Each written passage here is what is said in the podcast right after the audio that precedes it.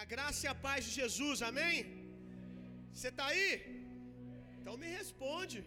A graça e a paz de Jesus, amém? Ah, glória a Deus. Que noite linda para sermos amados por Deus, né? Deus é muito bom. E tudo isso aqui, tudo isso aqui nessa noite, carrega uma mensagem: Deus é bom e Deus ama você. Amém? Isso arranca um sorriso dos seus lábios? Meu irmão, o Evangelho é uma boa notícia. O Evangelho tem que arrancar um sorriso nos seus lábios. Tudo isso nessa noite carrega uma mensagem: Deus é bom e Deus ama você. Aleluia. Eu queria muito conhecer quem está aqui hoje pela primeira vez. Não sei se tem alguém, acredito que sim, porque tem alguns rostinhos que eu não conheço. Tem alguém que está aqui hoje a primeira vez? Faz assim com a sua mão. Seja muito bem-vindo. Sejam muito bem-vindos aí no fundo. Sejam bem-vindos aqui. Você aí, meu irmão, seja bem-vindo. Aqui, aqui tem alguém, primeira vez? Sejam muito bem-vindos aí no fundo. Bem-vindo à nossa família. Aí, ah, estão com vergonha? Então é os primeiros que nós vamos fazer passar vergonha hoje, então, aí. Sejam muito bem-vindos, viu? Eu queria muito que você, que está aqui hoje pela primeira vez, fizesse um esforço de ficar de pé, porque nós queremos te identificar para te dar uma lembrancinha. Amém? Fique de pé no seu lugar. Aqui, gente, tem uns visitantes aqui. Alguém vem colocar eles de pé aqui. Aê! Nós amamos você. Se você não tem uma família para chamar de sua, nós estamos aqui para ser essa família se você quiser. Nós queremos te dar um abraço, nós queremos dizer o como você é importante para nós aqui hoje. Deus te abençoe. Se você não tem uma família espiritual para chamar de sua e quiser deixar a gente ser essa família, a gente está aqui para isso. Deus abençoe você. Deus abençoe você. Glória a Deus. Aleluia. Quando você acabar de ser amado aí pelos irmãos, você pode se sentar.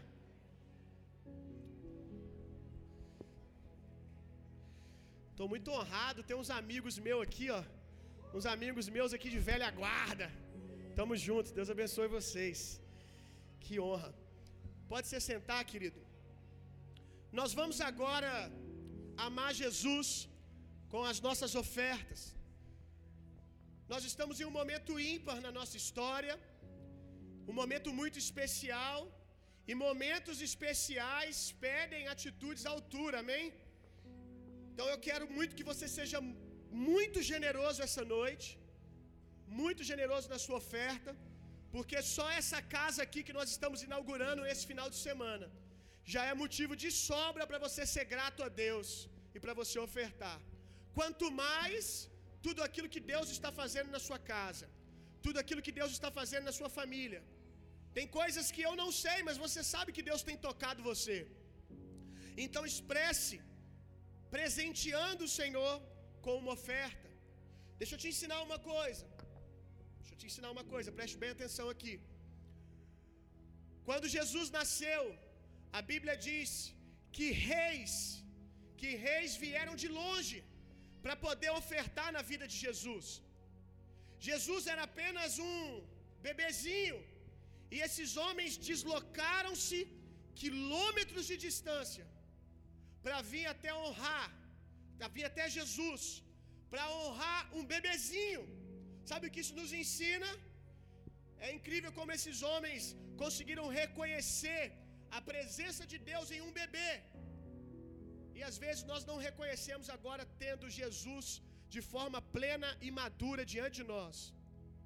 Um bebezinho que não profetizava, um bebezinho que não curava enfermo ainda, mas eles viram a glória do Messias naquele bebê, e eles honraram isso, meu irmão. É uma vergonha às vezes para nós, que estamos experimentando um Jesus que cura, um Jesus que salva, um Jesus que nos toca, um Jesus que libera a palavra nas nossas vidas, e às vezes não reconhecemos isso como uma oferta. Então eu quero convidar você a reconhecer Jesus nesse lugar. Quando nós encontramos com um rei, nós damos presentes a ele, meu irmão. É assim que a nobreza se comporta. E aqueles homens eram reis, mas eles, eles encontraram um rei maior do que eles. Vocês também são nobres. A Bíblia chama vocês de sacerdócio real. A Bíblia chama vocês de reis e sacerdotes. Mas é importante para o seu coração reconhecer a autoridade e o reinado de Jesus, para que você sempre guarde o seu coração, que tudo que você está vivendo é porque tem um rei que é maior do que você e tem feito essas coisas. Um dia Abraão, que era um grande nobre, ele se encontrou com um homem mais nobre que ele, Melquisedeque, que é um tipo de Cristo. E ele dizimou na vida de Melquisedeque. O dízimo de Abraão na vida de Melquisedeque carregava uma mensagem. Abraão tinha acabado de vencer uma guerra que era impossível naturalmente ele vencer. Quando ele dizima na vida de Melquisedeque, do rei de Salém, ele está dizendo: A minha vitória não é minha. O segredo da minha vitória é por causa do Senhor, o Rei dos Reis. A oferta, meu irmão, protege o seu coração.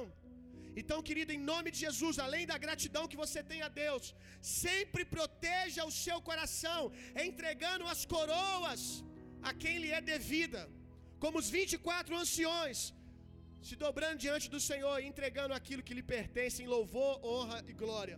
Amém? Você que vai, vamos fazer o seguinte: todos fiquem de pé para ficar melhor. Todos fiquem de pé. Você que vai ofertar, faça assim com as suas mãos, que vai chegar um envelope até você. Você que vai ofertar, fique com a sua mão erguida por um tempo, ou dizimar, que vai chegar um envelope. Se for dízimo, você pede um envelope preto. Fica com a sua mão erguida que vai chegar, os voluntários vão chegar aí.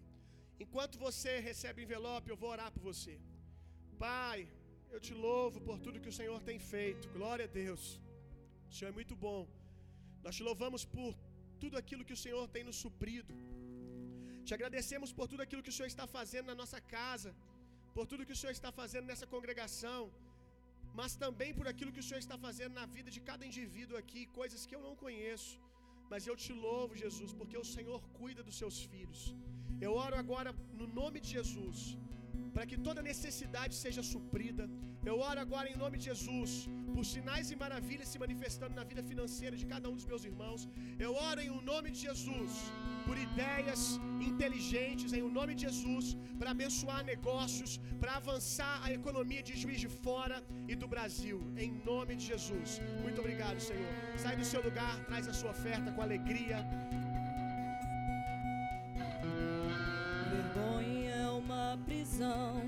Tão cruel como um túmulo. A vergonha é um ladrão que veio pra roubar meu nome. O amor me redimiu,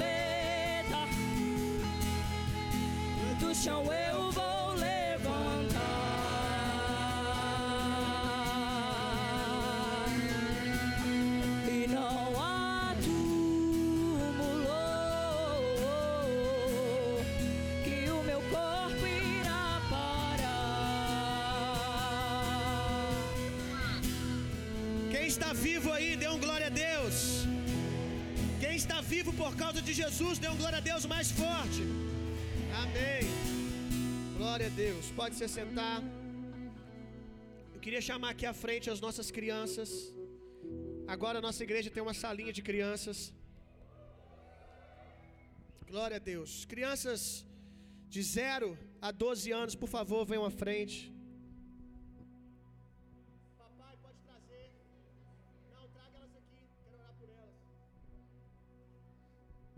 Os papais que estão com criança de colo pode trazer. Aleluia.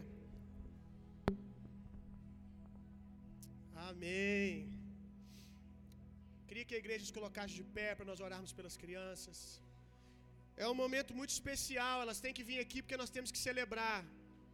Nós sabemos quanto tempo nós estamos orando por espaço para as nossas crianças. Tragam elas aqui. Está conhecendo o espaço da igreja. Glória a Deus.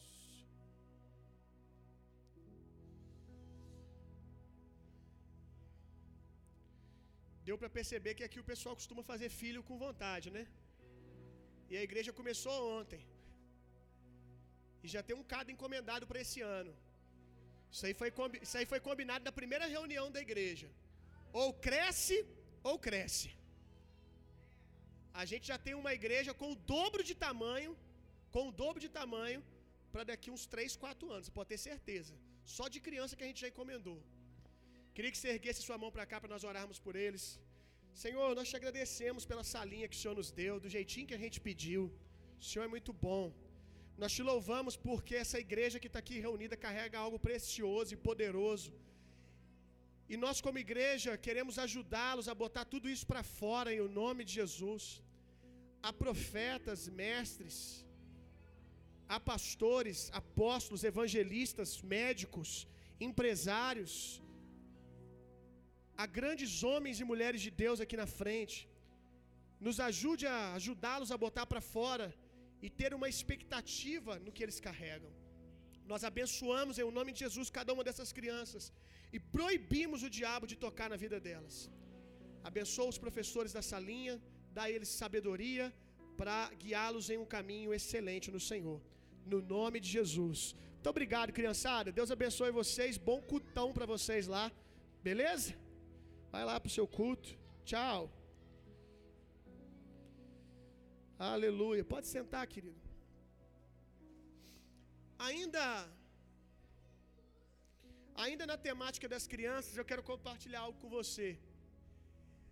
Eu acho que algumas pessoas vão ficar um pouco escandalizadas com o que eu vou falar aqui agora. Quando eu falei para a Nathalie, ela ficou. Ela ficou um pouquinho escandalizada. Até a ficha dela cair, que o que eu estava falando era muito bíblico e muito verdade. Hoje aconteceu algo muito legal lá em casa. Um momento, eu, eu celebro, eu procuro celebrar cada estação do meu filho, cada momentozinho. Eu, eu consigo perceber quando o grito dele muda, eu falo, Natália, já está gritando de um jeito diferente. Ao som dele, já aprendeu um som diferente. Eu celebro tudo, eu e a minha esposa. A gente se diverte com cada estação dele e a gente louva o Senhor. E hoje aconteceu algo muito legal. Na hora que eu estava dando banho, eu sempre dou banho nele e eu lavo o piruzinho dele. Você já está escandalizado agora, gente? Não chegou a parte que você vai ficar escandalizado, não. Fica tranquilo. Eu sempre lavo o piruzinho dele, né? E eu sempre, obviamente não forte, mas bem pouquinho eu puxo para limpar a sujeirinha. Pais, toquem na intimidade dos seus filhos. Toquem na intimidade dos seus filhos. Isso é bíblico. No oitavo dia, um pai circuncidava um filho para tocar na intimidade dele. E por muitos outros motivos que eu já preguei aqui. E hoje, quando eu fui tirar ali a, a, a, o crepúsculo, né? É crepúsculo que fala? A pelinha, né? Fui puxar a pelinha. Rapaz, a cabecinha do piruzinho dele saiu para fora. Meu Deus, meu irmão, você tem que ver o avivamento que foi no chuveiro. Comecei a gritar, Natália, aqui, Natália, aqui, Natália. Mudou de nível. Mudou de nível, olha isso aqui. Olha o nível de maturidade que ele chegou hoje. O piruzinho dele já está vindo todo para fora. Aí a Natália, gente, é para dar glória a Deus. Aí a Nathalie falou comigo assim: Nossa, o pai dela é pai de três meninas. E ela falou assim: Nossa, o meu pai, quando a gente menstruava pela primeira vez, era uma festa lá em casa, era um ritual. Meu pai chamava a gente, sentava a gente no sofá e começava a celebrar que a gente estava virando mulher, começava a ministrar na nossa vida, orava pela gente. E eu falei com ela: que coisa linda isso, que coisa linda, meu irmão. Se nós tocássemos na intimidade dos nossos filhos, talvez a gente não via tanta, tanta perversão aí para fora. Eu entendo e que a escola, eu, eu não discuto se escola tem que ensinar sobre sexualidade ou não, eu discuto como e quando. A discussão é como e quando. Mas a obrigação, a obrigação de tocar na intimidade de um filho, de uma filha, é do pai e da mãe, meu irmão.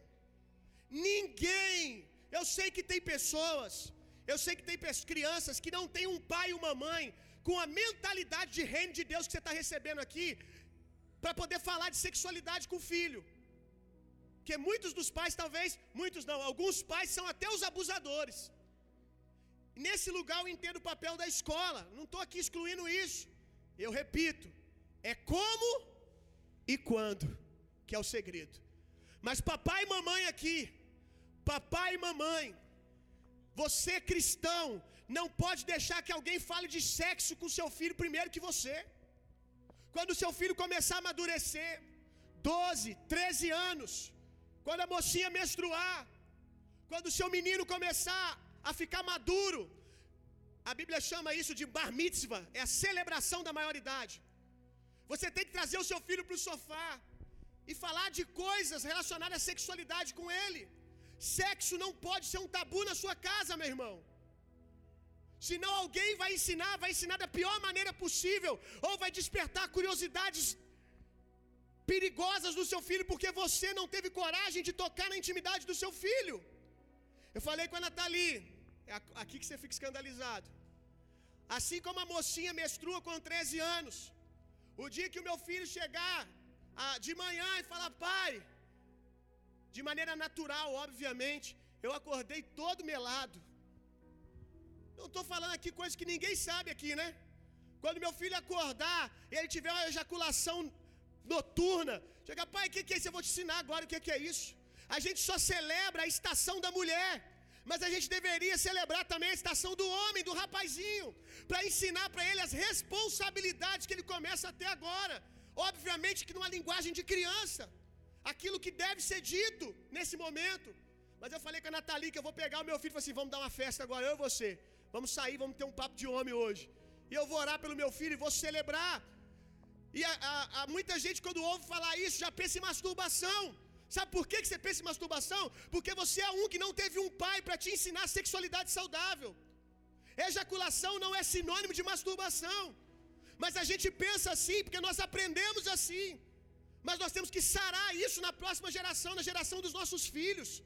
Que coisa linda você explicar para o seu filho, ou você vai deixar o amiguinho pervertido ensinar para ele. Ou você vai esperar ele chegar no colégio e comentar numa rodinha com um amigo curioso do que aconteceu, e o amigo falar: agora você bota sua mãozinha aí e você estimula isso, cara, porque eu faço assim. Assiste pornografia. Você vai deixar alguém falar isso para o seu filho? Ou você vai dizer para ele o que está acontecendo? Como ele deve tratar isso de maneira saudável? Todo mundo está entendendo o que eu estou falando aqui? Você não pode ficar escandalizado com essas coisas, não, viu? Porque no colégio, com os amigos, ele não vai ficar escandalizado, não. Todo mundo entendeu o que eu disse aqui, gente? Amém. Vamos para a palavra de Deus. Abra sua Bíblia comigo lá em Gênesis.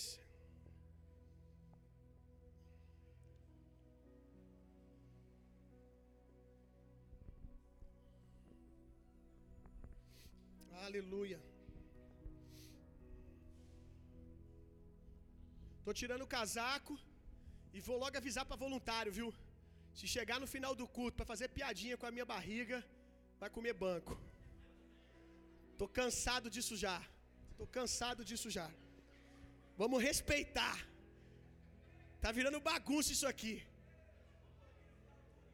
Hã? Hamburguinho, aí sim, você falou minha linguagem.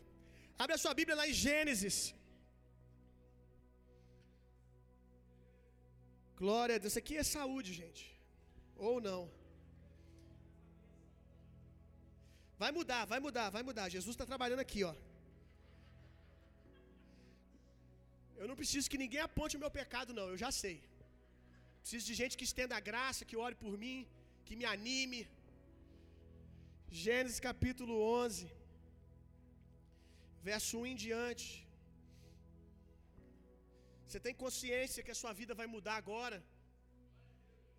Por quê? Porque você vai ouvir a palavra de Deus. Tudo que Deus fala, Deus. Tudo que Deus fala, Deus cria, meu irmão. A palavra não sai da boca de Deus sem propósito. Quando Deus fala, algo vai ser criado, algo vai ser restaurado, algo vai ser estabelecido, algumas coisas serão destruídas e derribadas, graças a Deus por isso. Mas com certeza, por meio da palavra de Deus essa noite, o edifício de Deus vai ser construído em você, em nome de Jesus. Amém? Gênesis capítulo 11, verso 1 em diante. Em toda a terra havia apenas uma língua e uma só maneira de falar. Os homens partiram do Oriente e encontraram uma planície na terra de Sinar e habitaram ali. E disseram uns aos outros: Venham, vamos fazer tijolos e queimá-los. Os tijolos lhes servirão de pedra e o betume de argamassa.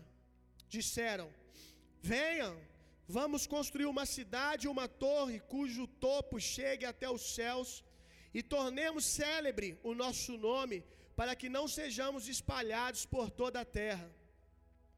Então o Senhor desceu para ver a cidade e a torre que os filhos dos homens estavam construindo.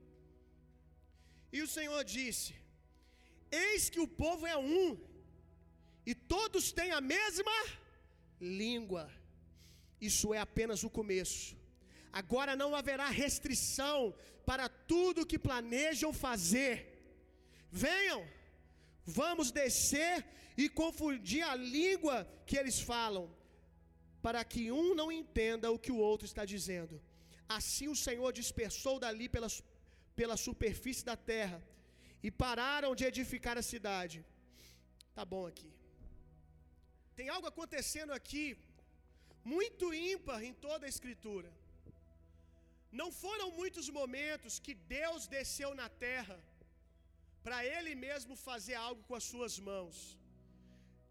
Grande maioria das vezes que Deus vai fazer algo na terra, Deus faz por meio dos seus anjos, Deus envia ministros, Deus envia a sua presença, mas aqui aconteceu algo, estava acontecendo algo que Deus disse: Eu mesmo vou resolver isso.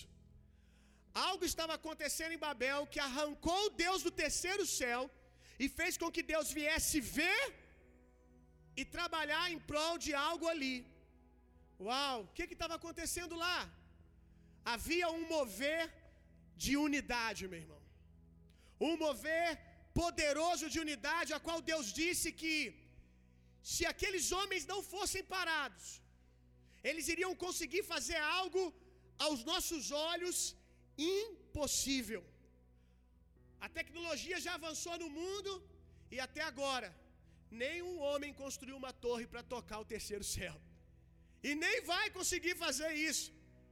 Mas naquele dia, Deus olhou e disse: Se eu não parar eles, eles vão conseguir, porque eles têm a mesma linguagem, porque eles são um. Ainda que a intenção de Babel, de Nimrod de Babel, fosse maléfica, não vou aqui entrar nos motivos pelo qual ela era, essa intenção ela era maléfica, mas Deus permite que essa história fique aqui nas escrituras para nos ensinar alguns valores poderosos, para nos ensinar como fazer coisas impossíveis, como trazer a glória de Deus para a terra, o poder da unidade, o poder de uma só linguagem. Eu quero destacar três coisas que nós podemos aprender aqui. São muitas que nós podemos aprender, mas eu quero destacar apenas três. Anota aí. Três chaves que tornaram esse povo capaz de fazer algo tão incrível. Uma só linguagem, renúncia pelo propósito e obstinação e diligência. Vamos de lá? Diga comigo. Uma só linguagem. Renúncia pelo propósito. Obstinação e linguagem e diligência, desculpa. Glória a Deus. Vamos começar pela linguagem. Quando Deus olhou o que estava sendo arquitetado em Babel E Deus pensou: eu tenho que destruir aquilo, eu tenho que parar aquilo. Deus não enviou, não enviou um exército de anjos para fazer isso. Deus não enviou uma bomba do céu para destruir Babel. Deus não abriu a terra para engolir todo mundo. Deus fez uma coisa muito simples, mas extremamente poderosa. Deus apenas confundiu a linguagem. Percebe como comunicação é algo extremamente poderoso, algo extremamente divino.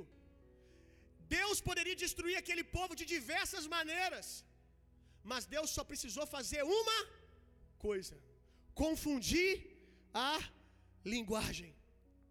Se se confunde a linguagem, perde-se o propósito, meu irmão. É incrível que esse povo aqui, eles não estavam apenas juntos em um lugar, mas eles tinham um mesmo coração, isso era manifesto pela linguagem deles. Se o diabo confunde a sua linguagem, ele já tem tudo que ele precisa. Se ele confunde a sua linguagem, a sua comunicação com a sua esposa, ele já conseguiu o que ele precisa.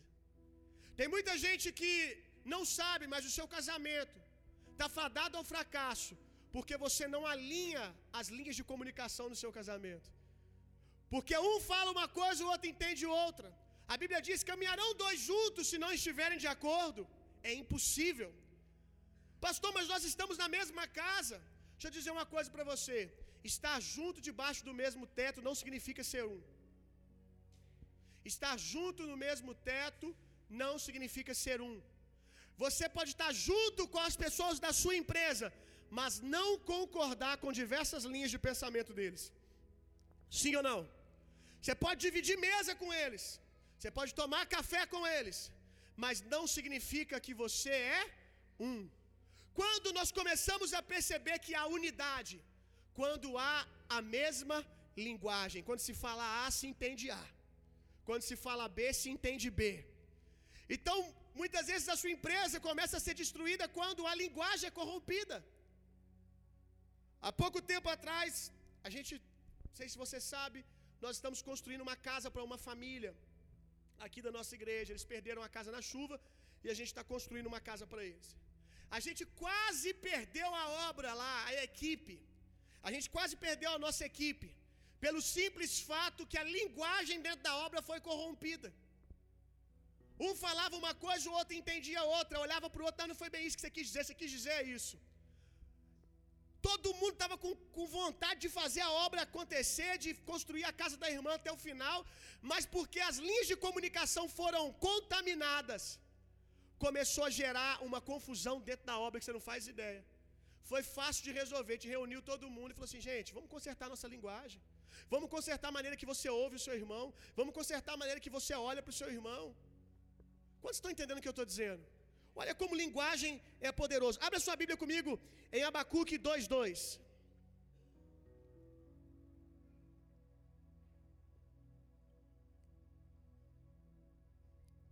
A gente pode estar na mesma igreja, estar junto e não ser um. O poder está na unidade, que é revelada na mesma linguagem.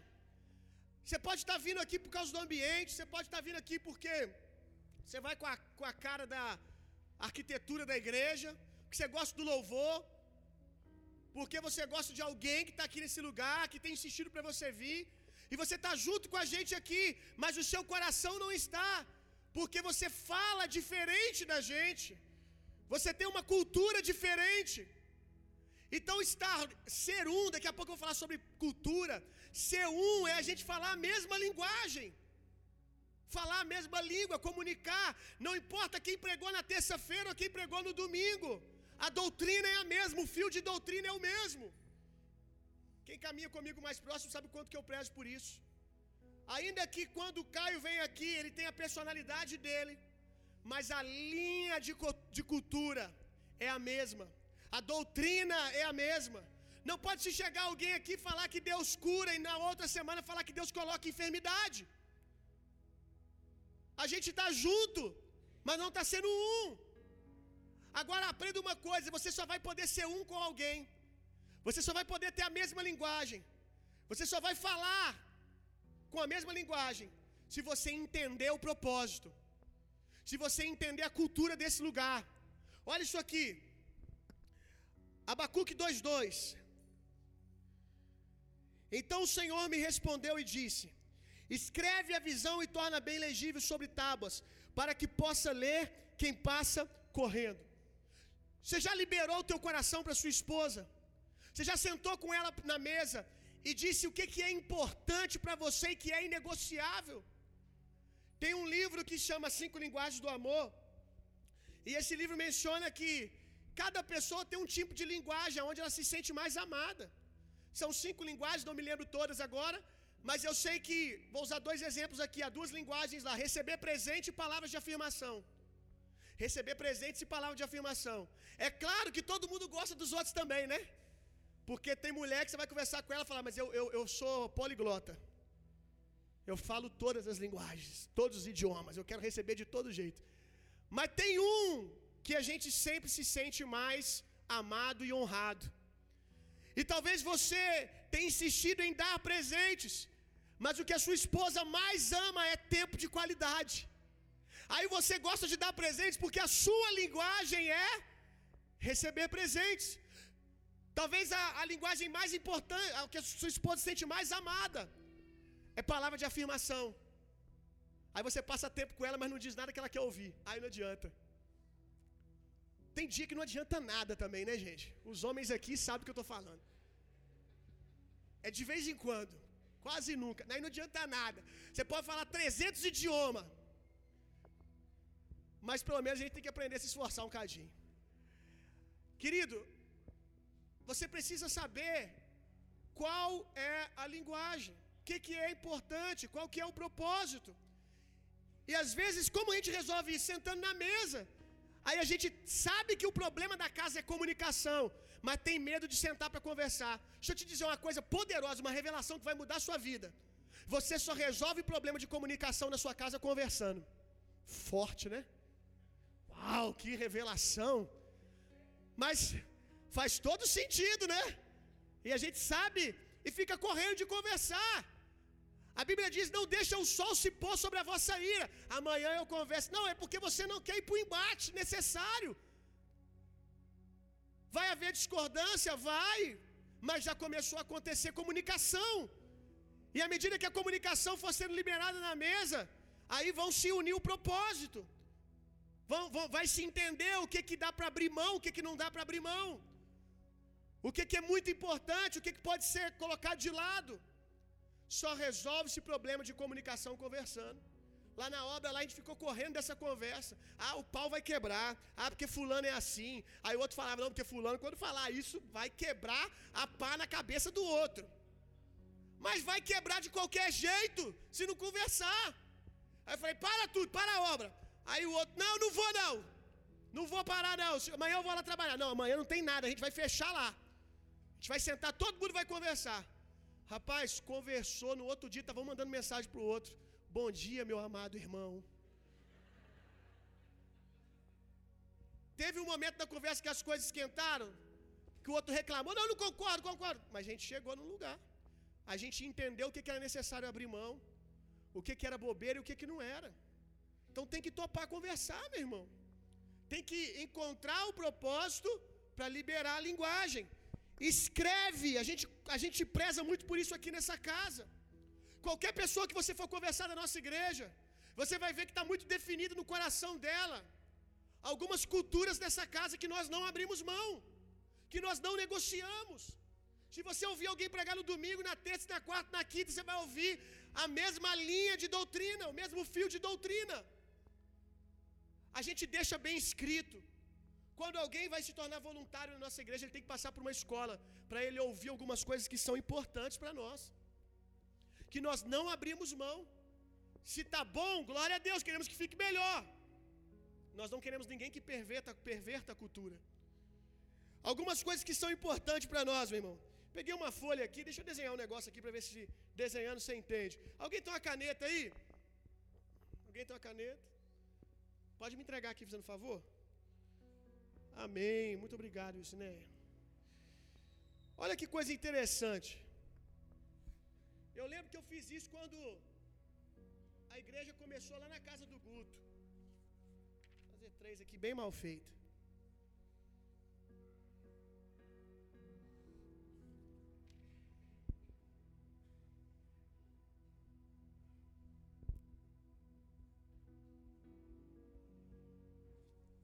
Dá um glória a Deus para a gente não ficar sem fazer nada.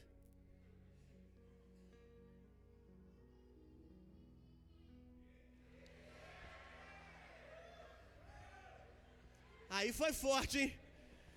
Era para dar glória a Deus, cara. Não era para olhar em línguas agora, não. Aprende aí, gente. Esse aí está entendendo. Amém? Olha isso aqui. Lembra que eu falei sobre estar junto, mas não ser um? A seta está indo para uma direção e está todo mundo dentro dela. Mas para onde que eles estão indo? Está indo contra. Para quem não chegar aí, gente, não tem quadro negro não, se esforça aí. Quem tem agora problema de visão, seja curado em nome de Jesus, amém. Olha isso aqui. Está indo contra as setinhas que estão dentro. Tem gente que está aqui dentro. A gente fala de generosidade, ele sai daqui, eu acho isso uma besteira. Esse negócio de presentear um ao outro. Eu acho esse negócio de dízimo uma besteira. Eu acho esse negócio de honrar, ofertar de maneira abundante, besteira. O pastor deu carro, que coisa idiota. Meu irmão, você precisa rever alguma coisa. Você não está entendendo. Outra aqui. Aqui vai ficar mais difícil ainda você enxergar quem está longe. Tem uma seta indo para a mesma direção. Aí aqui tem uns indo para um lado e outros indo para o outro. Lá no outro é todo mundo indo contra. Provavelmente aqui, provavelmente aqui o problema é falta da clareza da visão. Porque não tem como todo mundo estar na direção contrária. Só tem um motivo: não falar a visão para essas pessoas. O pastor pensa uma coisa, mas não comunicou à igreja. Você, como sacerdote da sua casa, pai, pensa uma coisa, mas não sentou com seus filhos. Agora a última. Olha isso aqui. Coisa linda. Imagina a velocidade que essa seta vai. Aqui tem unidade. Aqui tem unidade. As pessoas não estão juntas só geograficamente, fisicamente, por interesse, não. Aqui tem unidade. Entendeu-se o propósito e todo mundo na mesma linguagem caminhando junto. Qual seta vai chegar mais rápido? Qual seta vai ter velocidade, vai conseguir caminhar sem peso? Aqui está todo mundo empurrando na direção certa. A gente tem algumas coisas aqui na nossa casa que nós não negociamos. Nós não negociamos amar pessoas. Nós não negociamos isso, meu irmão. Ah, mas você não sabe, fulano que sentou aí, ele é isso, ele é aquilo, eu sei o que ele fez no verão passado, e Deus sabe tudo que você fez também te ama. Não me interessa. Eu costumo dizer no voluntariado, todo mundo que chega na nossa igreja vem com nota 10. Já chega recebendo 10. Nós já chegamos com expectativa na vida, nós já chegou, a gente já tem expectativa na vida de cada pessoa. Amar pessoas sem sem sem limite, meu irmão. Que não significa concordar com o pecado das pessoas. Nós vamos abominar o pecado, mas vamos amar as pessoas intensamente. Vamos respeitar e honrar as pessoas intensamente. Generosidade, paternidade, a graça de Deus, uma cultura de excelência, respeito e temor à presença de Deus, uma adoração intensa, uma igreja vibrante. Tudo isso são coisas que nós não negociamos nessa casa. E se você está aqui, você está convidado a fazer parte dessa cultura. E se você quiser entender mais isso, a gente está aqui para te explicar. Eu acredito que a nossa igreja, ela não tem apenas a mesma linguagem. Eu creio que a gente tem. Ela não tem apenas a mesma linguagem, mas ela tem a linguagem para essa geração. Vou dizer de novo. Eu não acredito que apenas a gente tenha linguagem, que a gente apenas fala a mesma linguagem. É mais forte que isso. Eu acredito que a gente tem a linguagem para comunicar as verdades e o reino de Deus para essa geração. Ontem, ontem um rapaz veio aqui, não sei se ele está aqui hoje, e ele tirou uma foto aqui daquele, daquele espaço ali, nada menos que o céu. E ele escreveu no Instagram dele, no Stories, e me marcou um testemunho. Ele disse assim: Quando eu comecei a fazer arquitetura, Quando eu comecei a fazer arquitetura, eu perguntei para Deus por que, que eu estava fazendo arquitetura. E hoje, quando eu fui nessa igreja, eu entendi exatamente o porquê que Deus me chamou para fazer arquitetura e como a minha profissão pode abençoar o reino de Deus. Ninguém pregou sobre isso ontem. Ninguém pregou sobre isso ontem. Sabe o que, que pregou para ele ontem? A nossa chatice com cada cor, a nossa excelência. Eu cheguei aqui hoje, tinha uma mesa ali. Eu tenho meio toque. Não me acompanha também, não, que o meu caso já é enfermidade. Eu cheguei ali, tinha uma mesa ali. Aí eu peguei e falei, Wesley, Wesley faz favor para mim. Vai lá e tira aquela mesa que ela tá estragando aquele cantinho ali. Troca a mesa e põe, põe ela aqui. Tudo aqui comunica algo a alguém, meu irmão. Comunicou para esse cara, quando ele viu as cores, quando ele viu o nosso cuidado com cada detalhe. O porquê que aqui tem algo preto, porquê que ali é amarelo, porquê que é vermelho. Tudo, a excelência desse lugar ativou ele na profissão dele. Nós temos a linguagem para a geração desses dias. Deixa eu dizer uma coisa para você, meu irmão. Não tem como você mudar isso. A homossexualidade está por todo lugar. Juiz de Fora é quase que a capital do movimento LGBT. Não adianta você ficar amaldiçoando as trevas, não, filho. As trevas não vão deixar de ser trevas porque você fica maldito, atribulado, isso, aquilo, do cão, tomada macho. Eu sempre falo, acho ridículo isso. Tomada macho tem que ter tomada fêmea. Se as duas é macho, não encaixa. Nossa, quanto que essa pessoa está se sentindo amada com essa informação? Nada pode mudar o que está lá fora. Você ficar dizendo que é maldito, que é trevas, não vai mudar. Sabe o que, que vai mudar? Você trazer luz. Mas você tem que ter a linguagem para comunicar com eles. E essa não é a linguagem que você vai ter sucesso. Eu falei aqui, no começo do ano, que eu quero fazer esse ano ainda. Nós vamos fazer uma conferência específica, com mensagens específicas para o público LGBT. Nós queremos comunicar o Evangelho a eles. Nós queremos comunicar, trazer pessoas do reino de Deus que podem pregar para eles, que podem sentar, conversar, ajudar, dar conselho, orientar. Ai, pastor, vão dizer que a nossa igreja concorda com o homossexualismo. Deixa eu dizer uma coisa para você: eu não estou fazendo igreja para quem já morreu ou quem já está morrendo. Eu estou fazendo igreja para quem faz parte desse tempo, dessa geração. Quem está morrendo, meu irmão, não vai suportar quem está muito vivo, não. Vai incomodar. Nós vamos fazer igreja para esses dias. Ontem, ah, no meu Instagram, uma moça gentilmente, bem gentilmente mesmo, maneira educada, me perguntou, curiosidade dela, por que, que a gente pinta a igreja de preto? Por que, que a igreja é preta? Eu acho que ela esperou algo espiritual, né? Já chamaram a gente até de, de seita. Porque os meninos ficam andando tudo de preto também, de vez em quando, né? Vocês podiam maneirar, né? Deixa só para quando tiver de serviço. Seita, chamava a gente de seita. Eu falei, é seita que dói menos. A seita que dói menos. É o nome da seita. Por que que pinta de preto? E eu estava explicando para ela. Falei assim: olha só, pelo simples fato que a gente acha a cor bonita. É uma cor que dá para a gente trabalhar outras coisas sem ficar brega. É moderno. É por isso. Aí ela, só? Eu falei, você achou que era o quê? Eu nem perguntei, né, que eu fiquei com medo do que ela estava pensando, né? Ela falou, não, vou fazer uma visita. Vou visitar vocês. Meu irmão, nós temos que comunicar para a geração atual. Como eu disse para você aqui, nós não vamos fazer igreja para quem já morreu, gente. Ah, porque no tempo do meu avô é? Cadê ele para a reunião no final do culto? Morreu, filho.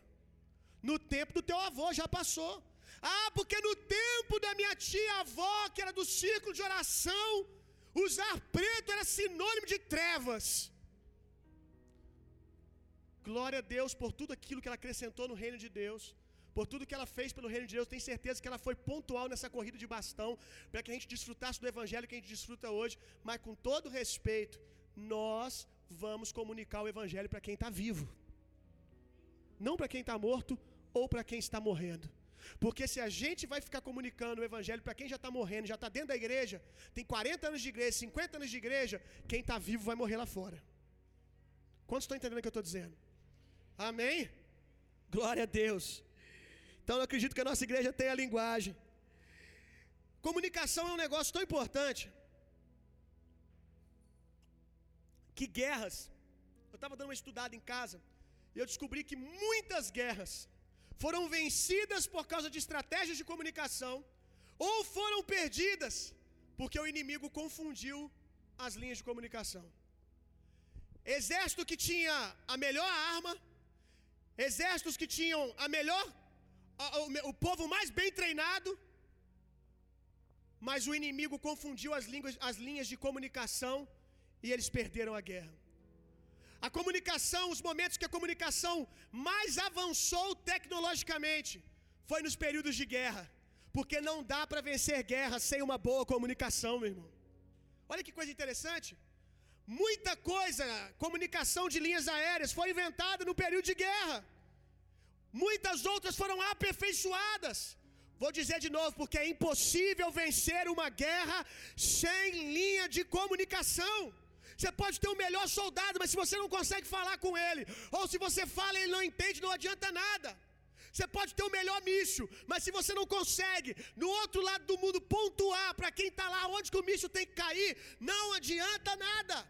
Você pode ter a melhor esposa, se você não soubesse comunicar com ela, não vai adiantar nada. Você pode ter começado super bem o seu casamento, super bem a sua empresa, super bem a sua igreja. Não importa se você começou bem, se o inimigo perverter suas linhas de comunicação, você vai perder a guerra. Por isso que de tempo em tempo eu venho aqui fazer a mentoria da visão, para não deixar o inimigo sutilmente mudar a nossa cultura, sutilmente mudar a nossa linguagem. Deixa eu dizer uma coisa para você: se um avião está saindo de juiz de fora e ele está indo para São Paulo, se um milímetro, um milímetro de informação for corrompida, e, e, e a localização chegar lá para ele assim, ó, um milímetro à esquerda, errado. Ao invés de chegar em São Paulo, ele vai chegar do outro lado do Brasil. É muito pouco que é necessário. Por isso que é necessário a cultura da mesa, gente. Mesa é algo espiritual. Papai e mamãe, sente com seus filhos na mesa. Para de assistir televisão. Para de comer assistindo televisão. É de verdade o que eu disse antes também. Pare também de assistir televisão. Vai assistir filme. Que dá para você selecionar o que você vai assistir. Globo está repreendido em nome de Jesus. Para de assistir novela, para de assistir porcaria, para de comer assistindo televisão, que seja o melhor filme. O filme pode ser cristão, você está lá todo dia, tem um filmezinho gospel para você sentar com seus filhos e assistir na hora da, da janta. Já deixou de ser espiritual. A mesa é lugar de comunicação, de olhar nos olhos. A mesa encobre vergonha. A mesa manifesta amor. Você precisa disso para a saúde do teu casamento. Tem uma linha de comunicação que não pode ser corrompida aí para você que é casado. Sexo. Diga graças a Deus. Tem uns que estão, não sei o que é isso, casados cinco anos. Misericórdia. Isso é uma linha de comunicação, meu irmão, entre vocês. Essa linha não pode ser contaminada. Quanto tempo tem que ser um trânsito com a tua esposa? Pastor, isso não é da tua conta. Não, não quero saber quanto tempo tem, não. Foi uma pergunta para você fazer para você mesmo. Como é que está a sua linha de comunicação? Acerta isso, meu irmão. Você é um homem maravilhoso, ela é uma mulher maravilhosa, você tem um filho maravilhoso, mas se você não sentar para conversar com seus filhos, o mundo lá fora vai e vai responder todos os questionamentos que ele tem. Aleluia. Renúncia pelo propósito. Anota uma frase de Bill Hybels aí, um grande líder. aliás, duas frases do Bill Hybels. Visão, olha isso aqui. Renúncia pelo propósito. O que, que é propósito? Coloca aí, visão. Propósito é a visão. Propósito é a visão. Renúncia pela visão. Renúncia pelo propósito. É o tópico que nós estamos agora. Visão é o retrato do futuro que produz paixão nas pessoas. Forte demais isso, né? Vou dizer de novo. Visão é o retrato do futuro que produz paixão nas pessoas. Eu creio que a nossa igreja faz isso. Ah, eu converso com cada visitante às vezes que sai daqui apaixonado por causa da visão. A visão pega o coração dele e ele se apaixona. Olha isso aqui, outra fase. Qualquer que seja a visão, se ela produzir paixão naqueles que a ouvem, já estará em vias de ser conquistada. Qualquer que seja a visão, e a gente viu que a visão de Babel era maléfica, até uma visão maléfica. Qualquer que seja a visão, se ela produzir paixão naqueles que a ouvem, já estará em vias de ser conquistada. Uau, cara. Sua visão tem que gerar paixão nas pessoas, meu irmão. Quando você comunica o que queima no seu coração, o coração das pessoas queimam também. A Bíblia diz que no caminho de Emaús, quando dois homens se encontraram com Jesus ali, eles deram um testemunho no final desse encontro com Jesus. Eles disseram assim: Enquanto ele falava, o nosso coração queimava. Uau! Enquanto ele falava, o que, que Jesus falava? Do reino de Deus, da redenção. Enquanto ele falava, o nosso coração queimava. Quando você ouve o evangelho, seu coração queima. Quando você ouve a visão dessa casa, o seu coração queima. Aleluia, você está no caminho. Quando você fala, o coração das pessoas queimam. Talvez o que está no seu coração é incrível, mas você não está comunicando isso, não está sabendo comunicar. Deixa eu te dizer mais algumas coisas sobre Babel aqui. Babel, ela foi feita de tijolos. Ela foi feita de tijolos. Mas o reino de Deus, ele não é construído com tijolos. O reino de Deus, ele é construído com pedras. Qual que é a diferença? Tijolos são todos iguais. Tijolos são todos cortados do mesmo tamanho. Mas a Bíblia, quando vai falar da edificação do reino de Deus, ela diz que ele é edificado sobre a pedra angular que é Cristo. E quem vem sobre essa pedra angular somos nós. Jesus, quando olhou para Pedro, disse: Tu és Petrus. Quando ele diz tu és Pedro, no original é tu és Petrus. Pequeno fragmento de rocha. Todos nós somos pequenos fragmentos de rocha. O reino de Deus não é construído por tijolos. Quando a gente falou aqui, esse tópico é renuncie pela visão. Quando a gente fala de renunciar pela visão, não é ter a sua identidade pervertida. Cabe você ser quem você é para construir o que Deus quer construir. Quem você chamou para ser. Quem você é na multiforma e graça de Deus, da manifestação de Deus. O tipo de ministério que você tem. Eu já falei aqui várias vezes. Há muitas igrejas que nós vamos e as pessoas são todo mundo pé. É todo mundo pé. Porque se tiver uma mão ali, eles mandam embora. Procure uma igreja de mão. Ou então você vira pé. Porque aqui todo mundo tem que ser igual. Não é disso que nós estamos falando. Cabe você ser você mesmo. Pastor, mas então o que, que é? Abrir mão pela visão. Deixa eu dizer uma coisa para você. Ainda que o reino de Deus seja construído por meio de pedras, pedras precisam ser lapidadas para encontrar o seu lugar. Ainda que o reino de Deus não seja construído por tijolos, aonde todo mundo tem que ser igual, tem coisas que você tem que abrir mão porque não fazem parte do que você nasceu para ser. Não tem a ver com o caráter de Cristo. Aí você precisa abrir mão, porque isso é peso. Isso te corrompe, isso te impede de ter velocidade naquilo que Deus te chamou para ser. Por que, que eu estou falando isso? Porque tem muita gente que se deslumbra com a cultura dessa casa. Nossa, que maravilha esse louvor. Que maravilha, os irmãos aqui me abraçaram na portaria, eu me senti amado. E está aqui há três, sei lá, um ano, dois anos, meses, mas não está disposto a abrir mão de algumas coisas para falar a mesma linguagem. Você quer desfrutar da cultura de generosidade, mas você também não quer dar. Mas você quer estar numa casa que constrói casa para os outros. Você quer estar numa igreja que constrói casa para os outros e falar para seus amigos que a sua igreja é igreja saudável, que constrói casa para os outros, que investe em missões, que investe na vida das pessoas. Mas a pergunta é: o quanto você está envolvido nisso? E quando a gente vai bem a fundo, a gente descobre que em nada. Você quer desfrutar da visão, mas não quer cooperar para que a visão avance. Ah, pastor, mas é porque lá na minha antiga igreja havia abuso nas finanças. Você não está mais na sua antiga igreja. Para de dar coisa em quem não está aqui. Decide viver a sua cura. Ah, porque lá na antiga igreja eu fui abusado na liderança, pela liderança emocionalmente. Por isso que agora eu não consigo servir. Eu acho lindo a cultura de voluntariado dessa casa, mas eu não consigo servir. Só que você já tem um ano que está falando isso. Você acha linda a cultura de voluntariado, mas você não quer abrir mão de algo, de uma raiz de amargura, para contribuir na mentoria da visão. Para que daqui a três anos alguém chegue aqui e veja a mesma coisa linda que te deslumbrou quando você chegou. Quantos estão entendendo o que eu estou dizendo, gente? Está dando para entender claramente?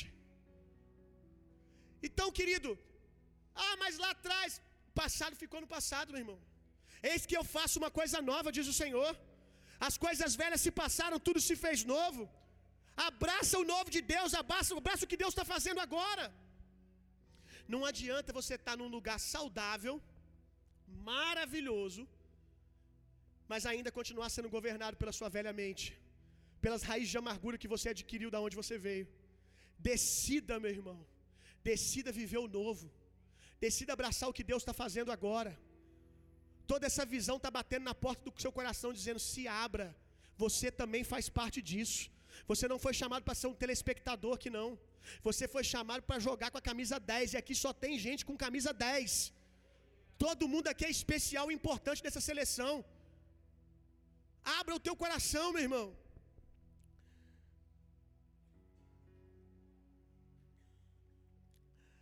Como eu estava dizendo, eu quero ler para vocês o que eu escrevi aqui para resumir o que eu disse. Pedras, por mais que não sejam tijolos, precisam sofrer lapidação. Muita gente chega aqui doido para viver nossa visão e cultura, mas não está disposto a oferecer mudanças para constru construir com o avanço dessa visão. Quer desfrutar do ambiente, mas não quer trazer nada para a mesa. Tem um negócio que deixa a gente chateado é fazer um churrasco que a gente fala para todo mundo que o churrasco vai ficar bom se todo mundo trouxer carne, né? Aí tem aquela pessoa que todo churrasco ela esqueci. É ruim ou não é? Tem gente que só quer comer, mas não quer dar a carne, não quer sacrificar. Existe um limite, meu irmão. Algum dia você vai ter que abrir mão para se encaixar no que nós estamos construindo. Existe um limite do quanto nós podemos descer para te dar conforto. Vou falar devagar para você entender. Existe um limite do quanto nós podemos descer para te dar conforto. Eu sempre ensino aqui que faz parte da didática de Jesus descer no nível das pessoas para levar as pessoas no nível dele. A Bíblia diz que ele sendo Deus, não usurpou ser igual a Deus, se fez homem, né? Se rebaixou, né? E desceu no nosso nível. Para quê? Para sentar com a gente e ser igual a gente. Ficar do jeito que a humanidade estava decaída. Não, ele veio para a mesa para quê? Desceu no nível bem didático. Você vai pregar o evangelho para criança, você tem que falar o quê? A linguagem das crianças. Uma coisa que eu não abro mão, eu falo com elas direto. Se eu abrir a sala lá e criança estiver desenhando, nós vamos ter problema, que aqui não é aula de arte, não, isso ela tem na escola. Eu quero abrir a sala e ver elas ouvindo sobre cura, que Jesus cura, na linguagem delas o que é redenção. Eu quero que elas ouçam sobre a graça de Deus, que elas aprendam, aprendam princípios de honra aos seus pais, aos seus coleguinhas. Mas eu quero Bíblia. Eu quero não quero historinha de Elias, de Moisés todo dia, não. Eu quero uma historinha de Elias que aponta para Jesus, uma historinha de Moisés que aponta para Jesus. Nós vamos descer no nível delas? Vamos. Mas nós vamos virar criancinha e ficar lá com ela, chega lá. As crianças querem correr lá dentro da sala. Eu chego lá, a Xia está correndo também. As crianças querem ficar rolando no chão. Eu chego lá, as Xia estão rolando no chão. Certo ou errado? Errado. Elas estão ali para descer no nível delas, para levá-las a um nível de maturidade. Jesus desce no nosso nível aqui na terra. Se faz homem para o quê? Levar os homens no nível divino. Para levar os homens a um outro nível. Então nós vamos descer aqui. Nós estendemos misericórdia. É uma uma verdade na nossa casa. Quem chega, a gente tem paciência igual a irmãzinha. Eu vou dar uma tirada nela, porque ela perguntou. Tem gente que é idiota, né? A irmã pergunta: por que, que é preto? Oi, feliz, burra. Não, fui lá, paciência. Carece de uma coisinha que se chama humildade. A palavra humildade, no original do grego, é a palavra humus. O que, que é humus, gente? Humus é o que? Esterco. Esterco é o que? Se a gente quiser ver o reino de Deus florescer, a gente vai ter que ser humus, a gente vai ter que vir lá embaixo para alguém, para que essa pessoa floresça.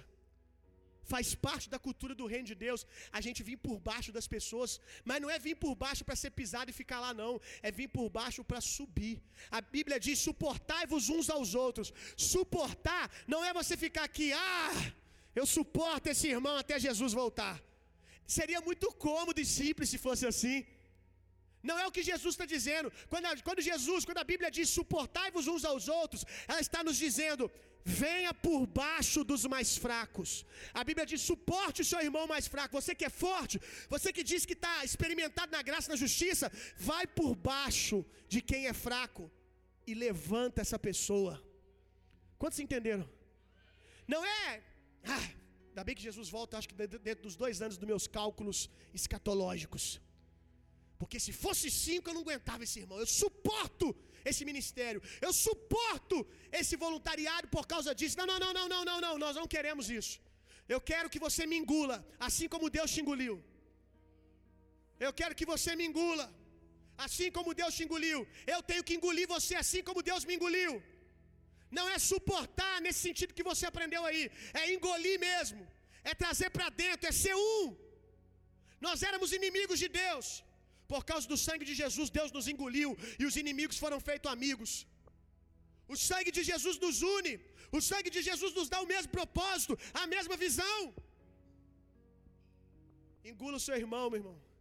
Porque a igreja que está sendo construída na terra passa tanto por você quanto que por ele. Quantos estão entendendo o que eu estou dizendo? Aleluia. Glória a Deus. Aí lá na história de Babel, tem uma chavezinha muito preciosa para a unidade. Primeiro eu quero perguntar: está disposto a abrir mão de algumas coisinhas? Tem umas coisinhas que são manias suas, que dá para você abrir mão. Ai, pastor, mas quando eu era solteiro eu tinha uma mania de mijar na tampa da privada. Se a tua mulher for a minha, você já abriu mão. Com certeza. Eu sei que foi pesado, né? Um exagero, né? Mas e as outras manias que você tem? Você pode abrir mão pelo seu casamento, você pode abrir mão por essa igreja. Ah, mas eu gosto de fazer isso. Eu sei, na outra igreja que eu vi, sempre foi assim. Coopera para a visão. Coopera para a unidade. Coopera para o lugar que nós queremos chegar como igreja? Não. Então abre mão disso, meu irmão. A não ser que perverta a sua identidade. Aí você me diz, porque eu não quero que ninguém aqui deixe de ser quem nasceu para ser.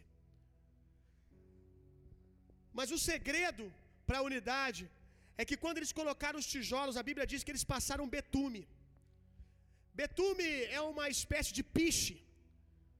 Que aqui, para nós hoje, eu quero fazer alusão ao Espírito Santo.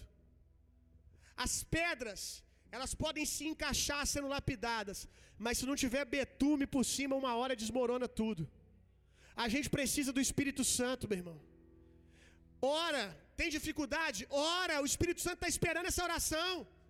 Dá lugar para Deus, como diz os pentecostais, nossos irmãos. as irmãs do coque. Dá lugar, meu filho. Dá lugar para Deus, pelo amor de Deus. Dá lugar para o Espírito Santo. O Espírito Santo me ajuda a ser um com essa casa. O que, que eu tenho que abrir mão? O que, que eu tenho que abrir mão para poder ser um com meu irmão e encaixar com ele? Vamos dar lugar para o Espírito Santo, meu irmão. Por fim, obstinação e diligência. Abra sua Bíblia comigo lá em Gênesis capítulo 10, verso 8.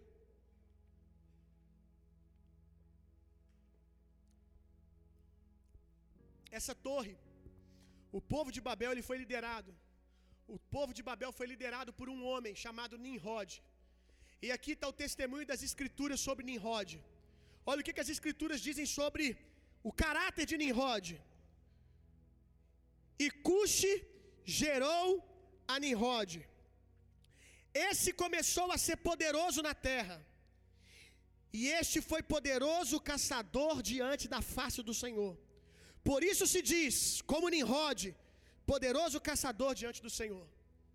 Aqui não está dizendo que Deus concordava com Nimrod, mas está dizendo que Deus não omite o fato de que o cabra chamado Nimrod era um homem obstinado. E em algum sentido, em algum sentido, Deus está dizendo: Uau, cara, que pena que você foi pelos motivos errados. Nimrod virou até um ditado popular naqueles dias. Quando alguém era caçador, sabe o que é caçador? Não para até encontrar sua presa. Isso que é um caçador. Sangue nos olhos. Quando alguém era muito obstinado, alguém muito decidido, dizia assim: como Nimrod. O cabra era um bicho ruim, mas virou jargão para poder expressar algumas pessoas. Olha que coisa louca! Como Nimrod, obstinado, decidido, importante caçador, poderoso caçador, não para até conquistar o que foi chamado para conquistar.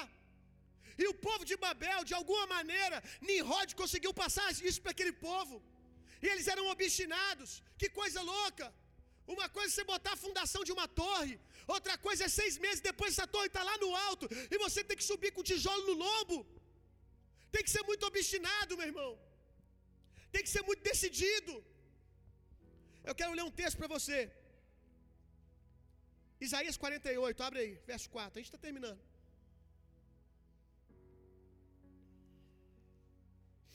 Eu quero dar definição para você de obstinado e diligente enquanto você abre. Obstinado, que persiste, firme, que não se deixa convencer, inflexível, irredutível. Olha o que é isso aqui, gente. Obstinado, que persiste, firme, que não se deixa convencer, inflexível irredutível. Você deveria ser mais inflexível com o diabo quando Deus disse que você e a sua casa servirá ao Senhor. Você devia ser mais obstinado em permanecer, ainda que as circunstâncias estejam contrárias. Se Deus falou que você vai ser um grande empresário, se Deus falou que você vai prosperar naquilo que Ele te deu, você deveria ser obstinado. Ninguém deveria conseguir te convencer.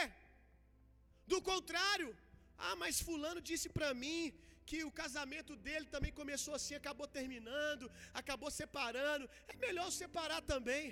Ei, meu irmão, uma pessoa obstinada não pode ser convencida do contrário.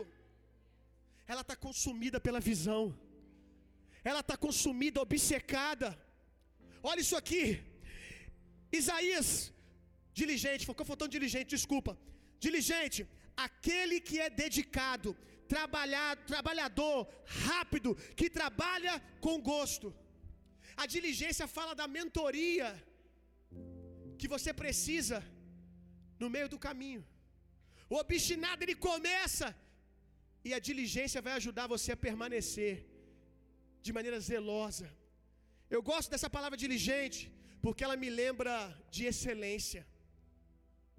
Não é apenas perseguir algo, é como você persegue. Não é apenas, ah, eu não desisto do meu casamento, mas também não desiste de ser o cara imbecil que você é. Aí não adianta. Tem que ser obstinado e diligente. Quantos estão entendendo o que eu estou dizendo? É obstinado. Vira para a mulher essa semana. Essa semana, estava conversando com um cara. E ele está batendo o pé com a esposa que a esposa, os dois estão totalmente assim distantes da realidade do reino, da cultura do reino. E, e a esposa, não estou aguentando mais, eu quero que ele saia de casa. E o cara está batendo o pé. Eu não saio. Eu não desisto do meu casamento. Mas você vai conversar com o cara. Você está disposto a abrir mão disso? Você está disposto a trabalhar nisso? Não, não, não, não, não. É um obstinado, burro. Obstinado e burro. Diligente, diligência é algo inteligente, meu irmão. Ai, eu vou ser um grande, eu vou ser um grande, um grande médico. Ai, eu vou ser um grande, um grande arquiteto. Ai, eu vou ser. Amém. Glória a Deus. E você persegue isso falando todo dia.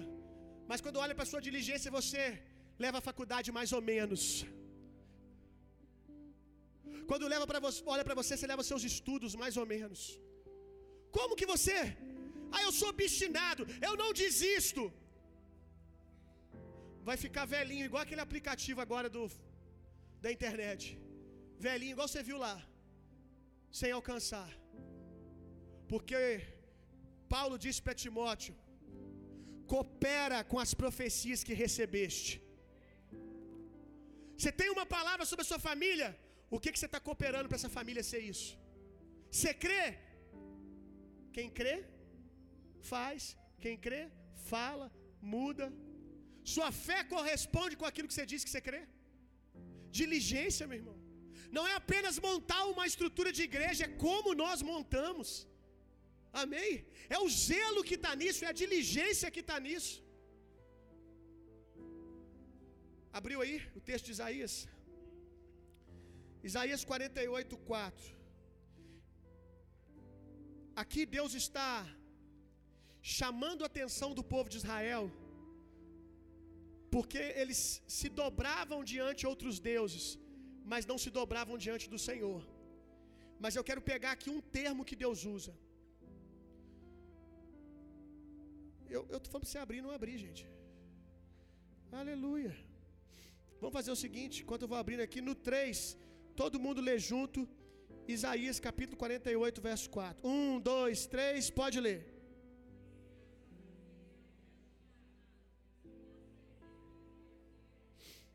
Foi muito ruim. É. Vamos fazer uma aulinha de linguagem, amém? De leitura de Bíblia junto. Olha só. Porque eu sabia que você era obstinado e o que o seu pescoço tem um tendão de ferro e que a sua testa era de bronze. Uau, que forte isso! O seu tendão é de ferro. Você não se dobra diante de mim. Mas deixa eu te fazer uma pergunta. E se nós tivéssemos tendão de ferro para não se dobrar diante das circunstâncias? E se a gente tivesse tendão de ferro no pescoço para não se dobrar diante do pecado? E se a gente tivesse tendão de ferro para não se dobrar as propostas do diabo para destruir o teu casamento, a sua família e o seu propósito? E se você tivesse um tendão de ferro para permanecer olhando para onde vem o seu socorro? A Bíblia diz: olhe para os montes, olhe para os montes, porque do monte vem o meu socorro, o meu socorro vem do Senhor. E se o nosso pescoço fosse de ferro, para sempre olhar para o alto, ainda que as circunstâncias estejam nos puxando para baixo. Olha isso, meu irmão. A Bíblia a Bíblia vai nos dizer lá em 1 João 5,4: a vitória que vence o mundo é a nossa fé. E sabe o que é fé? Sabe o que é fé? Pescoço de bronze. Sabe o que é fé? Pescoço, tendão de ferro. Sabe o que é fé? Certeza, fé, convicção. Alguém que, que anda numa postura de fé, tem pescoço de bronze, não se dobra diante das circunstâncias, não se dobra diante dos diagnósticos do diabo, não se dobra a não ser o Senhor. O nosso pescoço só se dobra diante do Senhor. Qualquer coisinha que acontece, oh céus, oh terra, pastor, eu estava até acreditando, mas sabe, hoje de manhã o meu esposo falou um negócio para mim, melhor a gente desistir. Ah, se você tivesse pescoço de bronze olhando para o céu. Ah, se você conseguisse andar com os olhos para o céu o tempo todo, enxergando tudo a partir da ótica de Deus, enxergando tudo como Deus enxerga, meu irmão. Pare de deixar as circunstâncias te trazer para baixo. Eu quero ler alguns textos com você. Abra sua Bíblia comigo em Provérbios. Provérbios capítulo 14. Você está aprendendo alguma coisa essa noite? Ah, então vamos continuar. Provérbios 14, 4.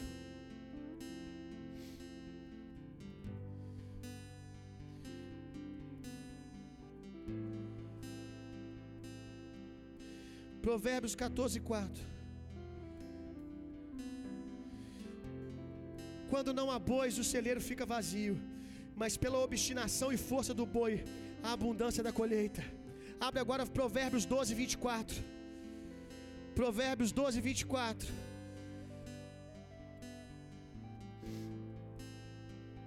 O homem esforçado dominará, o homem obstinado, aliás, a palavra aqui é diligente, desculpa. O homem diligente dominará, mas o preguiçoso ficará sujeito a trabalhos forçados.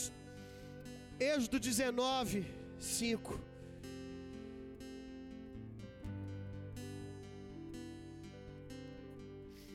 Agora, pois, olha isso. Agora, pois, se ouvirem atentamente a minha voz e guardarem a minha aliança, vocês serão a minha propriedade peculiar dentre todos os povos, porque toda a terra é minha. Eu gosto da versão que diz: Agora, pois, se ouvirem atentamente a minha voz e diligentemente guardarem a minha aliança, eu vos darei a terra, meu irmão. Não há limites para quem é assim, meu irmão. Não há limites para quem carrega e anda nesse caráter de fé. Deixa eu dizer uma coisa para você. Nimrod foi obstinado para construir uma torre para tocar o céu, porque ele queria fazer o seu nome grande e exaltado. Mas Deus nos convida a ser uma ponte, um canal do céu para a terra e nós não vamos parar como igreja até a gente viver isso, até que o Senhor venha, meu irmão, como Nimrod, mas com, com um coração diferente, com a intenção diferente, nós traremos o reino de Deus para a terra e não vamos parar até que a minha família reflita isso, até que a minha personalidade reflita isso, até que os meus negócios reflita isso, até que aonde eu passar, eu, eu, eu, eu não, não, tra, não pare de trazer o reino de Deus para a terra, eu não vou parar. Se coloque de pé no seu lugar, meu irmão. Nimrod foi implacável em tentar fazer seu nome grande. Nós seremos, nós seremos para fazer o nome do Senhor.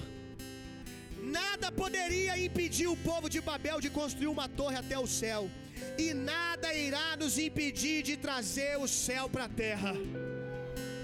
Nada, nada. Eu não sei, meu irmão. Eu não sei em que lugar da sua vida você está deixando de construir algo. Por causa de uma linguagem corrompida, porque você perdeu o foco. Se perdeu naquilo que Deus te disse. Eu oro para que no nome de Jesus, o Espírito Santo avive as palavras de Deus que você já ouviu lá atrás no seu coração.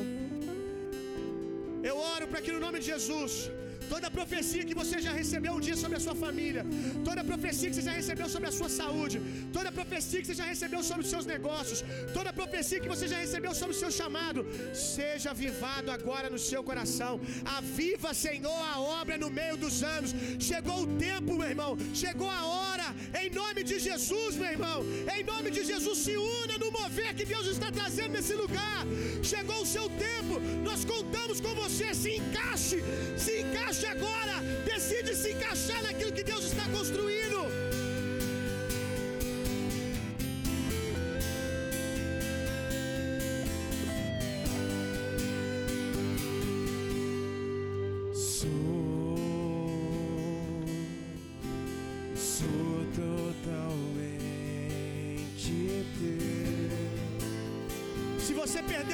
Foco de algo, se você perdeu o foco de algo que Deus tem para você, sai do seu lugar. Vem aqui na frente. Vem aqui na frente que eu quero orar por você. Se você se distraiu por algum motivo, eu não te condeno. Eu já me distraí várias vezes e o Senhor me pegou de volta. Chegou a hora de rever, de reafirmar a sua aliança com o Senhor.